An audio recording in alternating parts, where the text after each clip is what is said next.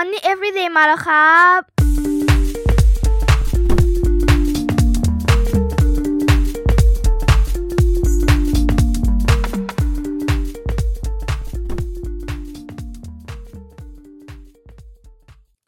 สวัสดีครับ สวัสดีคุณผู้ฟังทุกท่านนะครับ ขอต้อนรับกลับเข้าสู่ Money Everyday เรื่องเงินคุยสนุกคุยกันได้ทุกวันนะครับแหมต้องใช้คำว่ากลับเข้าสู่ เพราะว่า หายหน้าหายตาไปนานนะครับ อาจจะเนื่องด้วยของภารกิจนะครับ ภารกิจที่ค่อนข้างจะเยอะนะในช่วงที่ผ่านมาผมก็จะมีงานบรรยายนะครับ ทั้งที่เป็นบรรยายสด เป็นบรรยายออนไลน์ก็มีนะฮะรวมไปถึงเรื่องของการทำงานกับเด็กๆนะฮะต้องบอกว่าเป็นรุ่นลูกรุ่นหลานแล้วล่ะนะครับ เราก็มีความตั้งใจที่อยากจะให้เรื่องการเงินเนี่ยมันเผยแพร่ไปให้มากที่สุดนะครับ ช่วงเวลานี้ก็ ยังมีงานยุ่งอยู่นะ แต่ก็พอจะจัดเวลาได้ แล้วก็เริ่มเห็นความสำคัญของการทำพอดแคสต์เพราะว่าต้องบอกว่าไม่ว่าจะช่วงเวลาไหนครับ จะมีคำถามผ่านเข้ามาช่องทางที่เยอะที่สุดก็คือช่องทางอีเมลนะครับ ผมก็จะพยายามผลักไปช่องทางอีเมลเป็นหลักนี่แหละ แล้วก็คำถามก็มาเยอะมากนะแล้วก็วันหนึ่งก็จะตอบไม่ไหวแล้วครับ มันมีอยู่เยอะพอสมควร หลังๆก็เริ่มเปิดดู YouTube ของตัวเองนะครับ แล้วก็ดู พวกพอดแคสต์เก่าๆ แล้วก็มีความรู้สึกว่า เออ ถ้ามี YouTube อยู่มีพอดแคสต์อยู่เนี่ยแล้วเราใช้วิธีการส่งไปให้เขาฟังเลยเนี่ยเออมันก็ง่ายดีนะ มันก็ง่ายดีก็เลยมีความรู้สึกว่าเอาละเรากลับมาทำแบบนี้ต่อแล้วกันนะครับ โดยเฉพาะคำถามที่มาทางอีเมลนะฮะคำถามที่มาทางอีเมลเนี่ยผมก็จะรวบรวมนะครับ แล้วก็เอามาตอบเป็นคำตอบใน พอดแคสต์นี้นะครับเพราะฉะนั้น Money Everyday ก็จะเป็นการหยิบเรื่องราวคำถามประจำวัน แล้วก็มาพูดคุย ผสมกันไปกับเรื่องของอที่เป็นองค์ความรู้ทางด้านการเงิน อาจจะเป็นเรื่องใหม่ ๆ บ้างนะครับหรืออาจจะเป็นความรู้ที่คนกำลังสนใจในช่วงเวลานั้น ก็จะหยิบมาพูดมาคุยกับพวกเราทุกคนแล้วกันนะครับสำหรับในตอนนี้นะครับที่อยากจะหยิบมาคุย เพราะว่ามีคำถามคำถามหนึ่งส่งเข้ามานะครับเป็นคำถามที่เกี่ยวข้องกับเรื่องของการลงทุนในอสังหาริมทรัพย์ ต้องบอกว่าช่วงโควิดนะก็คือปีที่แล้ว 2563 ต่อเนื่องมาถึงปัจจุบันเนี่ย 2564 นะผมตอบคำถามเรื่องการแก้ปัญหาสังหาริมทรัพย์ เพื่อการลงทุนเยอะพอสมควร ถ้าเป็นกลุ่มประเภทเซื้อสักห้องหนึ่งสองห้องเพื่อการลงทุนเนี่ยแล้วเกิดโควิดขึ้นมาเนี่ยผู้เช่าหายไปบ้างนะครับ ก็อาจจะยังไม่กระทบมากนะฮะ แต่กลุ่มที่หนักก็คือกลุ่มที่โอ้โหลงทุนที่ 5 ห้อง 7 ห้อง 15 ห้อง แล้วก็พูดแล้วเหมือนเรื่องเหลือเชื่อนะครับ มีสูงสุดไปถึง 20 ห้องเลยทีเดียวนะเพราะฉะนั้นก่อนที่เราจะเข้าไปคุยเรื่องการตอบคำถามในวันนี้เนี่ยสิ่งหนึ่งที่ผมอยากจะบอกก่อนเป็นอันดับแรกก็คือ เป็นเรื่องที่ไม่แนะนำนะครับไม่แนะนำให้ทำแบบนี้ แต่ทีเนี้ยท่านนี้เนี่ยยังไม่ได้ลงทุนแต่เขาส่งคำถามมาหาผม ผมก็เลยคิดว่าเป็นโอกาสอันดีที่จะหยิบ เรื่องนี้มาพูดคุยกันว่า เอ๊ะ มันมีความเสี่ยง มันมีเรื่องที่ต้องคิดหรือต้องระวังอะไรยังไงบ้างนะครับ ย้ำอีกทีนะฮะว่าไม่แนะนำให้ทำนะครับอะคำถามของท่านนี้นะครับเขาขึ้นหัวคำถามมาเลยครับว่าด่วนที่สุดครับ ปรึกษาคอนโดให้เช่านะครับ ก็เป็นเรื่องคอนโดให้เช่านั่นแหละ รบกวนขอคำแนะนำครับโค้ดตอนนี้ผมกำลังยื่นกู้คอนโดนะเพื่อปล่อยเช่าจำนวน 5 ห้องพร้อม ๆกัน โดยไอเดียนะครับวิธีการย้ำนะฮะว่าอย่าไปเรียนแบบนะครับเพราะมันมีความเสี่ยง แต่เดี๋ยวเสี่ยงยังไง ผมจะเล่าให้ฟังเเขาจะใช้วิธีอย่างนี้ครับ ต้องบอกว่าถ้าสมมุติว่าโดยปกติเรากู้ซื้อคอนโดสักหนึ่งห้อง จากนั้นผ่านไปสักเดือนหนึ่งสองเดือนหรือว่า 3 เดือน เราเกิดไปเจอคอนโดอีกห้องหนึ่งที่เราชอบหรือสนใจ เรายื่นกู้คอนโดห้องที่ 2 ในลักษณะแบบนี้เนี่ย สินเชื่อหรือธนาคารที่เราไปติดต่อกู้ยืมสินเชื่อคอนโดห้องที่2เนี่ยเวลาที่เขาตรวจข้อมูลเครดิตเราเนี่ยเขาก็จะพบว่ามีห้องคอนโดที่เรากู้ไปก่อนหน้านี้แล้ว 1 ห้อง เพราะฉะนั้นเวลาที่เขาจะประเมินเพื่อให้สินเชื่อในห้องที่2เนี่ยก็จะต้องมีความระแวดระวังหรือระมัดระวังมากยิ่งขึ้นนะฮะทีนี้มันก็เป็นนกลไกของพวก developer นะครับเขาก็จะใช้วิธีการ เชื้อเชิญคนมาลงทุนแล้วก็บอกว่าอุ้ยคุณสามารถลงทุนได้ทีเดียว 5 ห้อง 10 ห้อง 15 ห้อง หรือแม้กระทั่ง 20 ห้องได้เลย โดยการกระจายนะกระจายไปลงทุนในห้องคอนโดเนี่ยนะครับโดยแบ่งว่าอะสองห้องนะครับกู้กับแบงค์นี้อีก 2 ห้องกู้กับแบงค์นั้น อีก 2 ห้องกู้กับแบงค์โน้นอย่างเงี้ยนะก็จะเป็นวิธีการที่ต้องบอกว่าไม่ได้เป็นวิธีการใหม่อะไรนะครับ เป็นวิธีการโบราณ ทำกันมาตั้งนานแล้วนะครับ ตั้งแต่สมัยเมื่อ 10 กว่าปีที่แล้วก็ทำกันแบบเนี้ยนะฮะโดยเชื่อกันว่าเป็นวิธีการที่จะทำให้รวยเร็วนะฮะสมมุติคอนโดห้องหนึ่งกู้สัก 3 ล้านซื้อเนี่ยนะฮะเรามีสักสิบห้องเราก็จะอ้างคนอื่นแล้วว่า ผมเป็นนักธุรกิจอสังหาริมทรัพย์ให้เช่าที่มีพอร์ตนะสามสิบล้านอย่างเงี้ยฟังแล้วก็ดูดีดูดีนะครับ แต่จริงๆแล้วมันเป็นหนี้ทั้งหมดเลยนะฮะทีนี้ คนคนนี้เขาก็จะใช้ไอเดียเดิมแหละครับไอเดียของเขาก็คือนะทำสัญญาเพื่อทำการจัดซื้อจะขายคอนโดทั้ง 5 ห้องในเวลาไล่เลี่ยกัน แล้วก็เขียนไว้ในสัญญาว่าจะโอนกันภายใน 30ถึง45วันนะฮะพูดง่ายๆก็คือไล่ทำสัญญาให้ครบก่อนนะฮะแล้วพอจังหวะที่จะโอนหรือจะอะไรกันเนี่ยนะครับ ก็ทำเรื่องยื่นธนาคารพร้อม ๆกัน ทีนี้ ด้วยความคิดว่าพอเรายื่นกู้พร้อมๆ กันสมมุตินะฮะนึกภาพนะธนาคารที่ 1 เข้าไปดู ก็พบว่าอุ้ยคนคนนี้ว่างเปล่าไม่มีสินเชื่ออยู่ ธนาคารที่ 2 เข้าไปดูก็จะเห็นว่าว่างเปล่า ไม่มีสินเชื่ออยู่ 3 4 5 ก็จะเกิดลักษณะเดียวกันนะฮะเพราะฉะนั้นโอ้คนคนนี้ไม่ได้กู้สินเชื่อนะครับ ก็ให้สินเชื่อตูมทีเดียวพร้อมกัน อาจจะจากทั้ง 5 ธนาคาร ทีเดียวก็ได้ 5 หลังเลย นี่เป็นวิธีการโบราณนะฮะย้ำนะฮะโบราณไม่ได้สมัยใหม่อะไรเลยฮะโบราณนะทำกันมาตั้งแต่นู่นแล้วยุค 2540x นะครับ แต่ว่าผมก็ไม่ได้ทำนะฮะผมเป็นคนหนึ่งที่ไม่ได้ทำแบบนี้นะค่อยๆทำไปก็รวยได้ แต่ทีนี้ในปัจจุบันเนี่ยมันมีประเด็นนิดนึงก็คือ ผมเองก็เคยคุยกับทางเครดิตบูโรครับว่า เอ๊ะมันจะมีวิธีการป้องกันอะไรได้ไหมถ้าเราบอกว่าสินเชื่อที่ 1 เข้าไปดูอ้าวว่างยังไม่มีการกู้ยืมซื้อบ้าน สินเชื่อที่ 2 เขาเข้าไปดูในเวลาไล่เลี่ยกัน อาจจะคนหนึ่งเข้าเช้า อีกคนหนึ่งเข้าไปดูตอนบ่ายนะครับ คือเข้าไปดูสินเชื่อของนายคนเนี้ยเสร็จแล้วมันก็ไม่มีเนี่ยไม่มีอย่างนี้ก็ให้หมดเลยเหรอแล้วมันจะเป็นความเสี่ยงที่มันจะเป็นการโอเวอร์ไฟแนนซ์หรือเปล่านะฮะทางบริษัทข้อมูลเครดิตแห่งชาตินะครับหรือเครดิตบูโรก็บอกว่าไม่ละ เดี๋ยวนี้เขาก็จะใช้วิธีการดูด้วย เหลือบดูด้วยว่า เอ๊ะ นอกจากเราแล้วเนี่ยธนาคารเราแล้วเนี่ย มีธนาคารอื่นๆ เข้ามาดูในเวลาไล่เลี่ยกันหรือเปล่านะครับสมมุติถ้าเป็นธนาคารที่ 1 เข้าไปดูก่อน เป็นธนาคารแรกเนี่ยอันนี้ก็จะไม่เห็นเลยว่า 1 คือเขาไม่มีสินเชื่อ แล้ว 2 ก็ไม่มีธนาคารอื่นเข้ามาดูก่อนธนาคารเขาแต่ธนาคารที่ 1 เข้ามาดูปุ๊บมันก็จะมีการบันทึกว่าธนาคารที่ 1 เข้ามาดู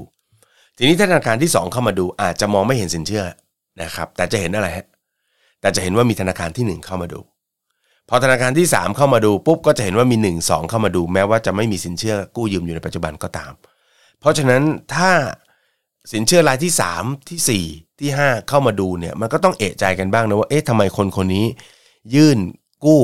นะฮะในเวลาไล่เลี่ยกันจนธนาคารจะต้องเข้ามาดูข้อมูลเครดิตพร้อม ๆ กันนะครับ แต่แต่แต่ตรงนี้มันก็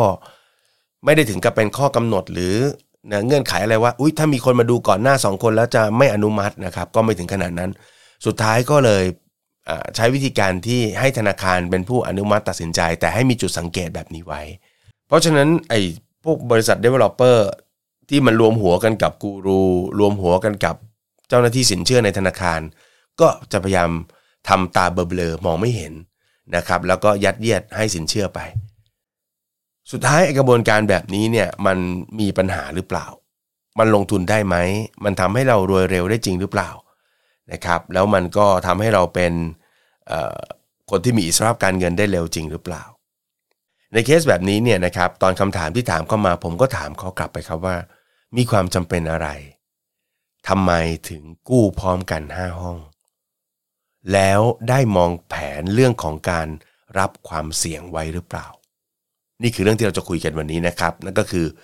แผนจัดการความเสี่ยง หรือแผนป้องกันความเสี่ยงในการลงทุน ปรากฏว่าเจ้าของเรื่องก็ส่งคำตอบมานะครับว่าตอนนี้ก็เป็นข้าราชการแฟนก็ทำงานประจำแล้วก็วางแผนที่จะซื้อร่วมกัน โดยเขาไปดูทั้งทั้ง 5 ห้องมาแล้วเนี่ยมี 2 ห้องฮะมีสองห้องที่มีโอกาสจะกู้ได้เงินเกินด้วยนะครับเคสแบบนี้มักจะเกิดจากการที่ราคาคอนโดมันตกลงมาเยอะนะครับราคาประเมินสูง เพราะฉะนั้นก็จะมีส่วนต่าง เขาก็บอกว่าไอ้สองห้องเนี้ยมันจะมีเงินส่วนต่างที่เป็นเงินเกิน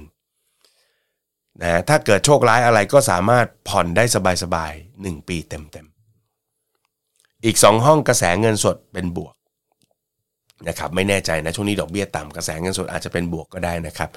แต่พอมันเป็นช่วงการผ่อนปกติอาจจะไม่ไหวก็ได้ แต่เขาก็ประเมินมาแล้วว่ามันก็ไม่น่าเสี่ยงหรือเปล่าโค้ดอีกหนึ่งห้องฮะก็ ยังไม่มีอะไรเลยครับนะครับ แต่ก็มองว่าอ้าวไม่เป็นไรกู้ได้ก็ได้ กู้ไม่ได้ก็ไม่เป็นไร ก่อนอื่นนะครับ ก่อนที่จะตอบคาถามนะครับ ผมยังย้ำนะครับว่าเรื่องนี้เป็นกรณีที่ผมไม่แนะนำเลย ผมเองในสมัยที่เริ่มต้นลงทุนเนี่ย ผมก็เริ่มต้นลงทุนจาก 2 ห้องครับหนึ่งก็คือการใช้ธนาคารกู้ยืม ผมกู้ซื้อบ้านตัวเองนะที่พาพี่ๆน้องๆนะครับ โยกย้ายออกมานะ จากการที่บ้านจะล้มละลาย ก็ซื้อของตัวเองหนึ่งหนึ่งหลังเพื่ออยู่อาศัยจริง แล้วก็ได้กู้ลงทุนหนึ่งห้องเป็นบ้านนะครับ สมัยนั้นยังไม่ฮิตคอนโด จากนั้นผมก็ใช้สากลออมทรัพย์ กู้ซื้ออีกหนึ่งนะฮะก็สตาร์ทด้วย 2 ห้องแบบนี้ จากนั้นก็ใช้วิธีการเรื่องของหลักพีระมิดดิ้งนะครับ เรื่องของการโปะอะไรบางส่วนเพื่อทำให้ผมเเรียกว่า ผ่อนแล้วมันหมดได้เร็วๆ แล้วก็พอเราถึงจังหวะหนึ่งก็ดึงเงินออกมา แล้วก็ลงทุนในหลังที่ 3 หลังที่ 4 ต่อไปนะตอนที่มันจะขึ้นหลังที่ 3 หลังที่4เนี่ยก็มีระยะห่างนะครับประมาณสัก 2 ปีเกือบ 3 ปีนะมันไม่ได้รีบไม่ได้ร้อนอะไรมากแต่ พอทำไปเรื่อยๆ สักประมาณ 7-8 ปี ก็มีพอร์ตที่ใหญ่พอสมควร แล้วก็มี passive income ที่ดูแลตัวเองได้ เหตุผลครับ เหตุผลว่าอ้าวโค้ชก็เป็นคนที่สอนเรื่องการลงทุนอสังหาริมทรัพย์ เป็นคนที่ลงทุนในอสังหาริมทรัพย์ ไม่แนะนำวิธีนี้เหรอเพราะอะไรนะเหตุผลก็คือหลายครั้งเวลาเราลงทุนเนี่ยเรามองโอกาส เรามองผลตอบแทน เรามองโลกเป็นสีชมพูว่า ถ้าทุกอย่างมันโป๊ะเชะหนึ่งสองสามสี่เราได้ทุกอย่างแบบที่เราคาดหวังไว้เนี่ยแน่นอนฮะถ้ากู้ได้ทั้งหมด 5 ห้องพร้อมกัน มีเงินเกินมา 2 ห้องแบบที่เจ้าของเคสว่า ก็ถือว่าเผื่อความเสี่ยงได้ระดับหนึ่งทั้งๆทที่ยังไม่มีคนกู้เอ่อโทษทีครับยังไม่มีคนเช่า อีก 2 ห้องมีคนเช่าแล้ว มีกระแสเงินสดบวกนะส่วนอีกห้องหนึ่งยังไม่มีอะไรเลยนะครับก็ไปลุ้นเอาว่าจะมีคนเช่าหรือไม่อย่างไร เราก็จะอนุมานเองเลยครับว่าทุกอย่างมันจะเข้าแก๊ปหมดเลยอ่าเดี๋ยวไอ้ห้องที่ว่างไม่มีคนเช่าเดี๋ยวมันก็จะมามีคนเช่า แล้วมันก็จะกระแสเงินสดบวก ถ้าทุกอันบวกหมดละครับโค้ชจะเกิดอะไรขึ้นนะเพราะฉะนั้น คนลงทุนใหม่ ๆ ก็มักจะคิดหรือมองในสไตล์แบบนี้ แต่ผมอะไม่เชียร์ให้คิดให้มองแบบนี้ ผมจะเชียร์ให้คิดแล้วก็ให้มองอีกแบบหนึ่งก็คือว่าเอาละแล้วถ้าทุกอย่างมันไม่เป็นไปตามที่คาด หรือใช้คำง่าย ๆ เลย ถ้าซวยล่ะ มันไม่เป็นไปตามที่คาด จะเกิดอะไรขึ้น ทีนี้เวลาที่เราจะวางแผนจัดการความเสี่ยงเนี่ย เราก็ต้องรู้ก่อนว่า ความเสี่ยงของการลงทุนของเราคืออะไร อย่างเช่นในกรณีนี้ก็คืออสังหาริมทรัพย์ให้เช่า แผนทั้งหมดจะพินาศหมดเลย ถ้าไม่มีคนเช่า ทั้ง 5 ห้องเนี่ยครับไม่ต้องถึงขั้นว่าไม่มีคนเช่าทั้ง 5 ห้องหรอก ลองไม่มีคนเช่าสัก 2 ห้อง 3 ห้อง แล้วเราลองตอบโจทย์ ดูซิว่าเราจะจัดการกับมันอย่างไร ความเสี่ยงที่เกิดขึ้นมีผลกระทบแค่ไหน บางคนบอกว่าโค้ดมองโลกในแง่ร้ายไปหรือเปล่า มันจะเป็นไปได้ยังไงสองห้องสามห้องมันไม่แน่นะครับ ถ้าคุณกู้ในโลเคชันเดียวกัน เกิดเรื่องอะไรดัง ๆ ขึ้นมายกตัวอย่าง เช่น เอาแบบสุดโต่งเลยมีใครตายขึ้นมาเนี่ยถูกไหมมีใครตายขึ้นมาสักชั้นหนึ่งถูกไหมแล้วก็มีข่าวคึกโครมออกไปเนี่ย หายนะครับ หนีนะฮะแล้วถ้ามันอยู่ในตึกเดียวกัน เวลามันหายมันก็แวบไปพร้อม ๆ กันได้ มันเป็นไปได้ครับ ไม่ใช่ว่าเป็นไปไม่ได้ เพราะฉะนั้นความเสี่ยงของการลงทุนอสังหาริมทรัพย์ให้เช่าก็คือ ไม่มีผู้เช่า ทีนี้เราลองตั้งโจทย์ซิว่า ถ้าไม่มีผู้เช่าสักสองห้องสามห้องจะเกิดอะไรขึ้น แน่นอน ไม่มีผู้เช่าสองห้องสามห้อง เราก็ต้องผ่อนเอง สมมุติเราผ่อนห้าห้องตกห้องละหมื่นถ้าไม่มีผู้เช่าอะสักสามห้องแล้วกัน เราต้องจ่ายสามหมื่นคำถามคือ คุณจ่ายได้หรือเปล่า เราจ่ายได้ไหมถ้าเราบอกว่าอ๋อเมื่อกี้ที่เขากู้เกินไงมันก็ยังพอไหวอะอาจจะเป็นคำตอบที่พอใช้ได้คำตอบหนึ่งอะแล้วถ้าเราไม่มีเงินเก็บล่ะทำยังไงดี เราก็ต้องถอยกลับไปดูเงินเดือนเราถูกไหมอาจจะคู่นี้เขาเป็นข้าราชการกับคนทำงานประจำเขามีเงินมาจ่ายหรือเปล่า แล้วเขาทนพิษบาดแผลแบบนี้ได้กี่เดือน เห็นไหมฮะอันนี้คือการตั้งคำถามง่าย ๆ ก่อน โดยการมองว่าความเสี่ยงของเรื่องนี้ ความเสี่ยงขององค์รวมของการลงทุนของเราคืออะไร ถ้ามันเกิดขึ้นจริง ๆ ผลกระทบขนาดของมันเป็น แค่ไหนอย่างไรนะครับ และคำถามสำคัญคำถามสุดท้ายก็คือ เรามีแผนรับมือกับมันหรือไม่อย่างไร โอเคไหมครับอ่าอย่างเคสนี้เขาอาจจะตั้งโจทย์ว่านะอันนี้ผมพูดไปแล้วเดี๋ยวมันชี้โพรงนะแต่ว่าถ้าจะคิดกันแบบจริงๆจังอ่าสองห้องกระแสเงินสดบวก ตอนกระแสเงินสดบวกก็อย่าเพิ่งใช้ให้เก็บตังค์นะเผื่อหรือเผื่อขาด ห้องที่ 5 ยังไม่ชัวร์ยังไม่ต้องไปกู้มัน เห็นไหมฮะอ่าเราต้องคิดแบบนี้ ส่วนห้องที่ 1 กับ 2 เราจะเอาเงินกู้เกินมาเพื่อมาเลี้ยงตัวเองอย่างนี้เหรอ มันก็ไม่ถูกครับ เพราะว่าอันนั้นมันเป็นเงินกู้เป็นเงินที่มีดอกเบี้ย ที่ถูกก็คือต้องทำให้ 2 ห้องนี้มันมีผู้เช่าฮะหรือหาผู้เช่าให้ได้ก่อนนะฮะหรือต้องทำให้มั่นใจว่าจะมีผู้เช่า หลังจากที่เราเป็นเจ้าของไม่เกิน 3 เดือน ไม่งั้นเราจะแบกภาระที่มากเกินไป เห็นไหมครับ พอดูอย่างนี้ปุ๊บจาก 5 ห้องคุณอาจจะตัดสินใจเอาแค่ 2 ห้องที่เห็นว่ากระแสเงินสดบวกก่อนก็ได้ แล้วก็ค่อยๆทำค่อย ๆ ลงทุนไปแบบนี้ เราก็สามารถจัดการความเสี่ยงได้ดีขึ้นถูกไหมครับ กระแสเงินสดที่มันเป็นค่าเช่าหักลบเงินผ่อนธนาคารเป็นส่วนเกิน ก็อย่าเพิ่งรีบใช้ เก็บสะสมไว้ก่อน เพราะว่าวันหนึ่งผู้เช่าเกิดย้ายออกเราก็จะได้บริหารจัดการได้ เห็นไหมฮะอันเนี้ยคือแนวทางที่ผมอยากจะฝากไว้ในในตอนนี้นะครับก็คือการพิจารณาเรื่องของความเสี่ยง แล้วก็การวางแผนจัดการความเสี่ยง ก็สุดท้ายแล้วผมเองก็คงไม่มีสิทธิ์ไปบังคับอะไรเขาหรอกครับว่า เคสนี้เขาจะทำหรือไม่ทำนะครับ ซึ่งผมก็ตอบในอีเมลไปแบบนี้จริง ๆ นะครับ ผมตอบไปในลักษณะเตือนมากกว่า เพราะว่าสุดท้ายแล้วนะก็มีหลายครั้งแล้วก็มีหลายเคสนะครับ อย่างเช่น ปี 63 แล้วก็ 64 ตั้งแต่ต้นปีไปต้นมาอย่างที่ผมเล่าให้ฟังครับ ผมก็นั่งนั่งมาแก้แก้ปัญหา แล้วก็เคสแบบนี้เนี่ยเวลามันมีปัญหาเนี่ยมันไม่ใช่ว่างห้องหนึ่งหรือ 2 ห้องมันไปหลายห้อง แล้วมันก็เป็นภาระที่ แก้ยากมากนะครับ เพราะฉะนั้นก็ไม่อยากให้ทุกคนเข้ามาเจอปัญหาแบบนี้นะครับ อยากให้ทุกคนศึกษาการลงทุนแบบจริง ๆ จังๆนะครับไม่ทำอะไรเกินตัวไม่ over finance วางแผนรับมือจัดการความเสี่ยงให้เป็นให้มันรู้สึกเรารู้สึกปลอดภัยที่จะพร้อมลงทุนนะฮะเพราะฉะนั้นก็ฝากไว้ในคลิปนี้นะครับ แล้วก็ใครที่มีคำถาม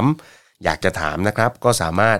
ส่งคำถามของคุณมาได้ที่อีเมล moneycode for thai at gmail com นะครับ money coach แล้วก็เลข 4 แล้วก็ thai at gmail com นะครับ ส่งคำถามกันเข้ามาได้นะครับคำถามไหนดีคำถามไหนเป็นประโยชน์ ผมก็จะเอามาสรุปในพอดแคสต์แบบนี้ ให้ทุกคนได้ฟังกันนะครับ ก็ติดตามกันเป็นประจำทุกๆวันนะครับ ตอนนี้ก็จะกลับมาทำแบบนี้ แล้วก็ น่าจะเป็นเครื่องมือของผมในการที่จะช่วยตอบคาถามด้วยนะว่าเออถ้าเคสนี้เคยมีผมก็จะได้หยิบพอดแคสต์ให้ฟังกัน แล้วค่อยคุยกันต่อว่าจะแก้ปัญหาอย่างไรนะครับ ก็ขอบคุณทุกคนนะครับสำหรับการติดตามครับ แล้วพบกันใหม่พรุ่งนี้ วันนี้ลาไปก่อน สวัสดีครับ